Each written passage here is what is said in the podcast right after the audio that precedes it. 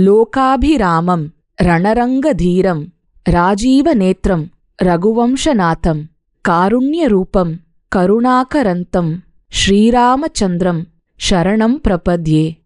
இந்த ஸ்லோகத்தோட அர்த்தம் என்ன தெரியுமா? உலக மக்களை மகிழ்விப்பவரும் போர்க்களத்தில் தீரம் மிக்கவரும் நீலத் தாமரை போன்ற கண்கள் கொண்டவரும் ரகுவம்சத்தின் தலைவரும் கருணையே வடிவானவரும் கருணையை சதா பொழிபவருமாகிய ஸ்ரீ ராமச்சந்திர மூர்த்தியின் திருவடிகளில் சரணம் செய்கிறேன். எல்லா குழந்தைங்களுக்கும் என்னோட அன்பான வணக்கம். நான் உங்க தீபிகாரும் போன வாரம் வால்மீகி முனிவர் எப்படி ராமகாவியத்தை எழுத ஆரம்பிச்சார்னு பார்த்தோம் இல்லையா? நான் முன்னாடி உங்ககிட்ட அவர் எழுதின ராமாயணத்துல எத்தனை பகுதிகள் அதாவது காண்டங்கள் இருக்குன்னு சொன்னேன். உங்கள யார் யாருக்கு ஞாபகம் இருக்கு? எங்க சொல்லுங்க பார்க்கலாம். ம் பாலகாண்டம் அயோத்திய காண்டம் ஆரண்ய காண்டம் கிஷ்கிந்தா காண்டம் சுந்தர காண்டம் யுத்த காண்டம் அப்படின்னு ஆறு பகுதிகளை தொடர்ந்து உத்தர ராமாயணம் அதாவது உத்தரகாண்டம் அப்படிங்கிற முடிவு பகுதியும். சரியா சொன்னீங்க சபாஷ். பாலகாண்டமை ஏற்கனவே நம்ம ஆரம்பிச்சிட்டோம். அதுல தான் ராமாயணம் உருவான கதையை பார்த்தோம். அப்படி ராமாயணம் முழுசையும் இயற்றி அதை வால்மீகி முனிவர் யாருக்கு சொல்லிக் கொடுத்தாரு? அதையும் நான் முன்னாலேயே சொல்லியிருக்கேன். ஞாபகம் இருக்கா? ஆமா ராமர் சீத்தைக்கு பிறந்த பசங்களான லவ குச்சர்களுக்கு தான் அவரு சொல்லிக் கொடுத்தாரு. அப்போ சீதா தேவியும் குட்டி பசங்களான லவனும் குச்சனும் அவரோட ஆசிரமத்துல தான் தங்கி இருந்தாங்க. இப்போ உங்களுக்கு ஒரு கேள்வி வரலாம். வால்மீகி ரிஷியோ காட்டுல வாழ்ந்தாரு. அவர் காலத்துல தான் ராமர் ராஜாவா அயோத்தியா ஆண்டுகிட்டு இருந்தாரு. அப்படின்னா சீதா தேவியும் ராமரோட பசங்க லவனும் குச்சனும் அரண்மனையில சௌக்கியமா தானே வாழணும்? அவங்க எப்படி காட்டில் இருக்கிற முனிவரோட குடில வந்து வாழ்ந்துட்டு இருந்தாங்க? குழந்தைங்களா இதுக்கான பதில ராமாயணத்தோட முடிவு பகுதியான உத்தர ராமாயணத்துல தான் விரிவா பார்க்க போறோம். அதை நம்ம கொஞ்ச நாள் கழிச்சு பார்க்கலாம். இப்போதைக்கு ராமாயணத்தை கத்துக்கிட்ட லவ குச்சர்கள் என்ன பண்ணினாங்கன்னு பார்க்கலாமா? நல்ல புத்திசாலிகளாகவும் இனிமையான குரல்ல பாடல்களோட அர்த்தம் புரிஞ்சுக்கிட்டு உணர்ச்சியோட பாடுற திறமை உள்ளவர்களா அந்த ரெண்டு பேரும் இருந்தாங்க. அவங்க முழு காவியத்தையும் மனப்பாடம் செஞ்சாங்க. அப்புறம் வால்மீகி முனிவர் சொல்லி கொடுத்த மாதிரி அந்த ரெண்டு பசங்களும் அயோத்தி நாட்டுக்குள்ள போய் அங்க ரிஷிகள் பண்டிதர்கள் ரசிகர்கள்லாம் கூடியிருக்கிற சபைகள்ல ராமகாவியத்தை பாட ஆரம்பிச்சாங்க. அதை கேட்டவங்கெல்லாம் மெய் சிலிர்த்து போயிட்டாங்க. நிறைய பேர் ஆனந்த கண்ணீர் விட்டாங்க. முனிவர்களெல்லாம் ஆஹா அற்புதம் பிரமாதம் அப்படின்னு சொல்லி பாராட்டியதோடு இல்லாம நிறைய பரிசு பொருள்களும் கொடுத்து லவக்குச்சர்களை ஆசிர்வதிச்சாங்க. இப்படி பல இடங்கள்ல ரெண்டு பேரும் பாடி புகழடைகிறத பத்தியும் அந்த காவியம் எவ்வளோ அருமையா இருக்கு அப்படிங்கிற செய்திகள் ராஜாவான ராமனோட காதலையும் விழுந்துச்சான். அவர் உடனே அந்த சிறுவர்களை அரண்மனைக்கு வரவழைச்சு அங்க ராஜசபையில பாட வாய்ப்பு தந்தார். ரெண்டு பேரும் தன்னோட பிள்ளைகள் தான் அப்படிங்கிறதே ராமருக்கு தெரியாது. சபையில இருந்த எல்லாரும் ரொம்ப ரசிச்சு கேட்டாங்க. ராமரும் தன்னோட கதையையும் சீத்தையோட கதையையும் இவ்வளவு விரிவா அழகா அவங்க பாடுறத கேட்டு மனமுருகி போனாரு. அப்படி லவனும் குச்சனும் ராமர் முன்னாடி பாடின ராமாயண கதை தான் இங்க இருந்து தொடங்கி விரிவா சொல்ல போறேன். ஜெய் ஸ்ரீராம். எங்க? நீங்களும் சொல்லுங்க. சபாஷ். நாம இப்போ ராமரோட சரித்திரத்தை தொடங்க போறோம். சரையு அப்படிங்கிற ஒரு நதிக்கரையில் விரிஞ்சு பறந்திருக்கிற கோசல நாட்டை சாகரன் அப்படிங்கிற ராஜா தொடங்கி அவரோட இக்ஷ்வாக்கு வம்சத்தவர்கள் காலம் காலமாக ஆண்டுகிட்டு வராங்க. அந்த நாட்டோட தலைநகர் தான் அயோத்தி. செல்வ வளமும் நில வளமும் நீர் வளமும் அகலமான சாலைகளும் பூந்தோட்டங்களும் மாட மாளிகைகளும் கூட கோபுரங்களும் இருந்த ரொம்ப பெரிய நகரம் அது. அந்த நகரத்தோட பெருமையும் புகழும் உலகம் பூரா பரவி இருந்துச்சு. அந்த அயோத்தியிலிருந்து தான் ராஜா தசரதர் ஆட்சி பண்ணிட்டு இருந்தார். தசரதரோட ஆட்சியில அயோத்தியில ஏராளமான மக்கள் நெருக்கமா வசிச்சாங்க. அவங்க எல்லாம் வசதியா சந்தோஷமா வாழ்ந்தாங்க. வேதம் மோதர அந்தணர்கள் இசை நடன கலைஞர்கள் ஓவியர்கள் சிற்பிகள் சாஸ்திரங்கள் அறிந்த பண்டிதர்கள் மகாவீரர்கள் வில் வித்தையில நிபுணர்கள் வியாபாரிகள் அப்படின்னு எல்லா தரப்பு மக்களும் சந்தோஷமா வாழ்ந்தாங்க. மக்கள் எல்லாருமே ஒழுக்கம் கட்டுப்பாடு மிகுந்தவங்களா நேர்மையானவங்களா நற்குணங்கள் நிறைஞ்சவங்களா தெய்வ நம்பிக்கை இருக்கிறவங்களா இருந்தாங்க. ஏழ்மை பசி பட்டினி இதெல்லாம் இல்லவே இல்லை. படைபலம் மிகுந்த நகரமாகவும் அயோத்தி இருந்துச்சு. குதிரை படைகளும் யானை படைகளும் வலுவாக இருந்துச்சு. பகைவர்களால போரிட்டு வெல்ல முடியாத நகரமா அயோத்தி இருந்துதான். அயோத்திங்கிற பேருக்கே அதான் அர்த்தம். தசரதர் ரொம்ப சிறந்த அரசராக விளங்கினார். அவர் தலைமையில் நாட்டை ஆட்சி செய்யறதுக்கு அவருக்கு நிர்வாக திறமையும் புத்தி கூர்மையும் ஒழுக்கமும் நேர்மையும் எல்லாம் அமைஞ்சிருந்த எட்டு மந்திரிகள் இருந்தாங்க. அவங்க யார் யாருன்னா திருஷ்டி ஜெயந்தன் விஜயன் சுராஷ்டிரன் ராஷ்டிரவர்தனன் அகோபன் தர்மபாலன் அப்புறம் சுமந்திரன். சுமந்திரன்கிற மந்திரி தசரதருக்கு தேரோட்டியாகவும் இருந்தாரு. தேரோட்டினா என்ன? உங்க அப்பா அம்மாவை கேளுங்க சரியா? இந்த சுமந்திரன் தசரதருக்கு ரொம்ப நெருக்கமானவரும் கூட. தர்மம் தவறாம ஆட்சி பண்றதுக்கு வேண்டிய சாஸ்திர உபதேசங்களையும் வழிகாட்டல்களையும் தசரதருக்கு தரவும் வேதம் சொல்லிய பிரகாரம் மதச்சடங்குகளை செய்யவும் அவருக்கு ரெண்டு ரிஷிகள் குருக்களா இருந்தாங்க. ஒருத்தர் வசிஷ்டர் மத்தவர் வாமதேவர். தவிர சாஸ்திரம் நல்லா தெரிஞ்ச பிராமணர்களாகவும் ஒழுக்க சீலர்களாகவும் இருந்த சுயக்ஞர் ஜாபாலி காஷ்யப்பர் மார்க்கண்டேயர் கௌதமர் தீர்காயு காத்தியாயனர் ஆகிய ஆலோசகர்களும் அவருக்கு இருந்தாங்க. இவ்வளவு மேன்மக்கள் சூழ ஆட்சி செய்த தசரதர் மக்களுக்கு ரொம்ப சிறந்த ஆட்சியை வழங்கினார். அவரே ஒரு சிறந்த தர்மசீலரா இருந்தார். சிற்றரசர்களை ஒரு நல்ல தலைவரா இருந்து ஆட்சி பண்ணார். மத்த நாட்டு ராஜாக்களோட நல்ல நட்புணர்வு கொண்டிருந்தார். எதிரிங்க யாரும் தலையெடுக்க முடியாத அளவுக்கு வலுவான அரசரா இருந்தார். ராஜா தசரதருக்கு மூன்று மனைவிகள் இருந்தாங்க. கோசலை சுமித்ரை கைகேயி. தசரதரோட வாழ்க்கையில எல்லாமே சிறப்பா அமைஞ்சிருந்தாலும் அவருக்கு வயசு ஏற ஏற மனசுல ஒரு பெரிய குறை உறுத்த ஆரம்பிச்சுது. அது என்னன்னா மூன்று அருமையான மனைவிகள் இருந்தும் அவருக்கு அது வரைக்கும் குழந்த பாக்கியம் இல்லை.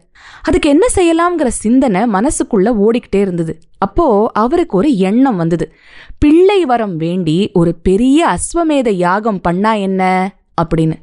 குழந்தைங்களா அந்த காலத்துல ராஜாக்கள் வைதிக சடங்குகள் நல்லா தெரிஞ்ச பிராமணர்களை கூப்பிட்டு நாட்டு நலனுக்காகவும் தனது சொந்த நலனுக்காகவும் ஆசைகளை பூர்த்தி செஞ்சுக்கிறதுக்காகவும் விதவிதமான யாகங்களை பண்ண வைப்பாங்க.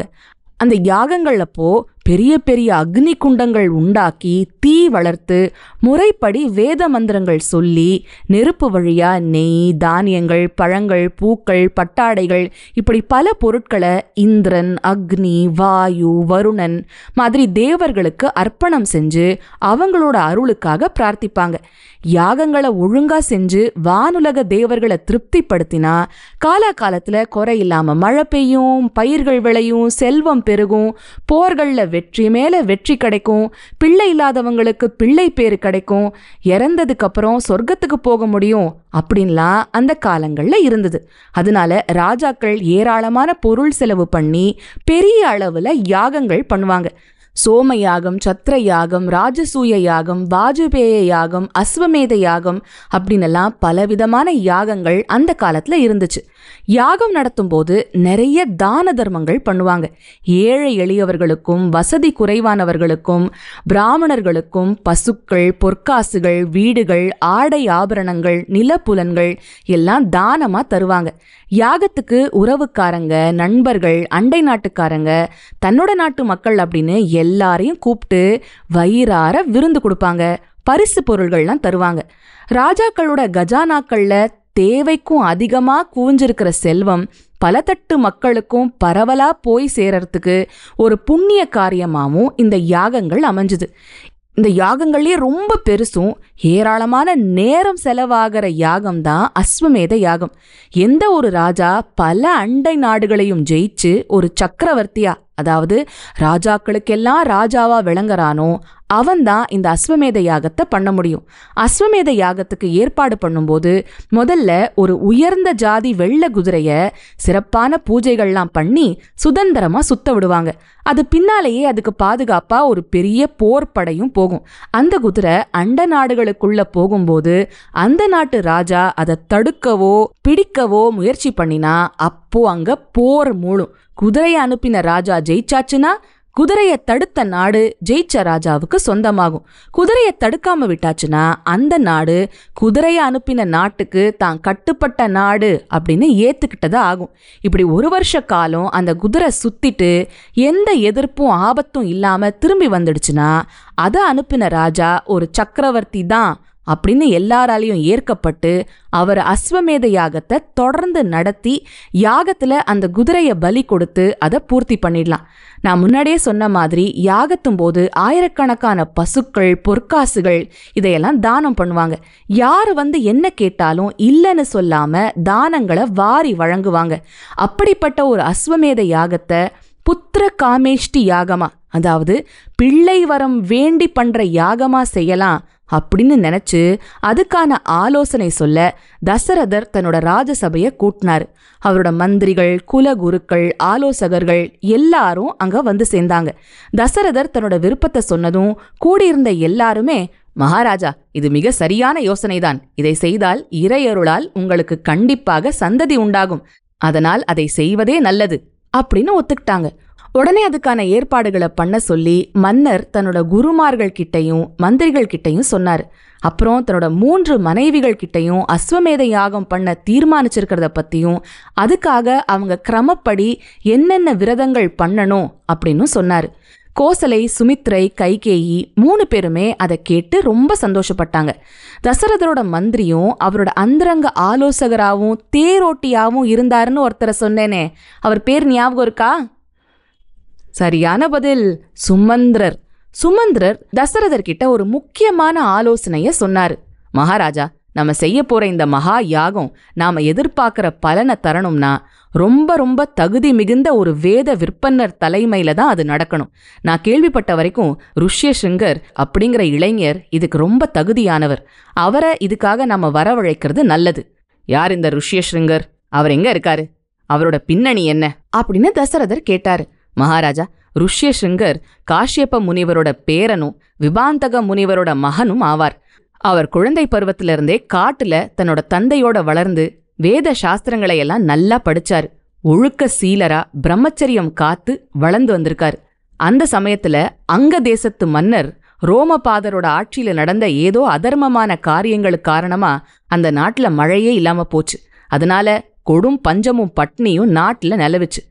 மன்னர் ரோமபாதர் என்ன செய்யறதுன்னு தெரியாம தன்னோட மந்திரிகளை கூட்டி ஆலோசனை கேட்டார். அப்போ அவங்கெல்லாம் தீவிர பிரம்மச்சாரியாவும் பெரும் தவசீலராவும் காட்டுல வாழ்ந்துகிட்டு இருக்கிற ருஷ்ய சிங்கரை எப்படியாவது நாட்டுக்குள்ள கூட்டிட்டு வந்து அவருக்கு தகுந்த மரியாதை பண்ணி உங்க மகள் சாந்தாவை அவருக்கு திருமணம் பண்ணி வச்சுட்டா நாட்டுல மழை பொழிஞ்சு பஞ்சமெல்லாம் தீரும்னு ஆலோசனை சொன்னாங்க.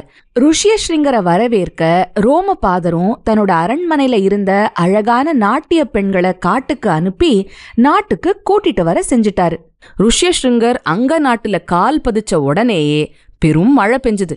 தன்னோட மகளையும் அவருக்கு திருமணம் செஞ்சு வச்சாரு. நாட்டுல மறுபடியும் சுபிட்சம் வந்துடுச்சு.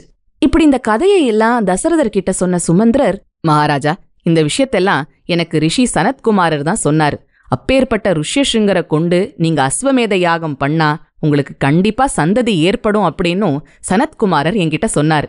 சுமந்திரர் சொன்னதை ஏத்துக்கிட்ட தசரதர் தமக்கு ஏற்கனவே நண்பரும் உறவுக்காரருமான ரோமபாதரை சந்திக்க அவரே அங்க நாட்டுக்கு போனாரு. தன்னோட வேண்டுகோளை தெரிவிச்சாரு. ரோமபாதரும் ரொம்ப சந்தோஷத்தோட தன்னோட மகள் சாந்தாவையும் மருமகன் ரிஷ்யசுங்கரையும் தசரதரோட அனுப்பி வச்சார். அயோத்தி மக்களும் அரண்மனையில் இருந்தவங்களும் ரொம்ப உற்சாகத்தோட ரிஷ்யசிங்கருக்கும் சாந்தாவுக்கும் வரவேற்பு அளிச்சாங்க. ரிஷ்யசிங்கரோட வழிகாட்டுதல் படி சரையு நதியோட வடக்கரையில யாகம் நடத்த ஒரு இடம் ஏற்பாடு பண்ணி யாககுண்டம் கட்டுறது அதை சுத்தி விருந்தினர் மண்டபங்கள் அன்ன சாலைகள் கட்டுறதுன்னு எல்லா பணிகளும் ஆரம்பிச்சு கிரமப்படி பூஜைகள் செஞ்சு யாக குதிரையை விட்டாங்க.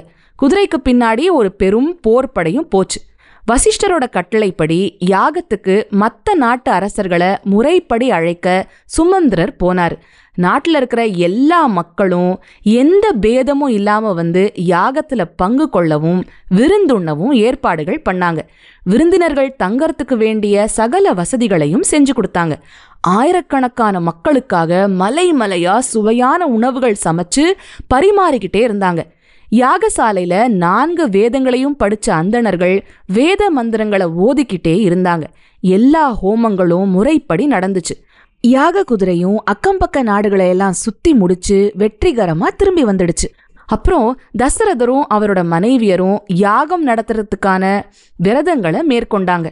இப்படியா அஸ்வமேத யாகம் எப்படி பிரம்மாண்டமா நடந்துச்சுன்னு வால்மீகி மகரிஷி இன்னமும் ஏராளமான விவரங்களோடும் விளக்கங்களோடும் எழுதியிருக்காரு.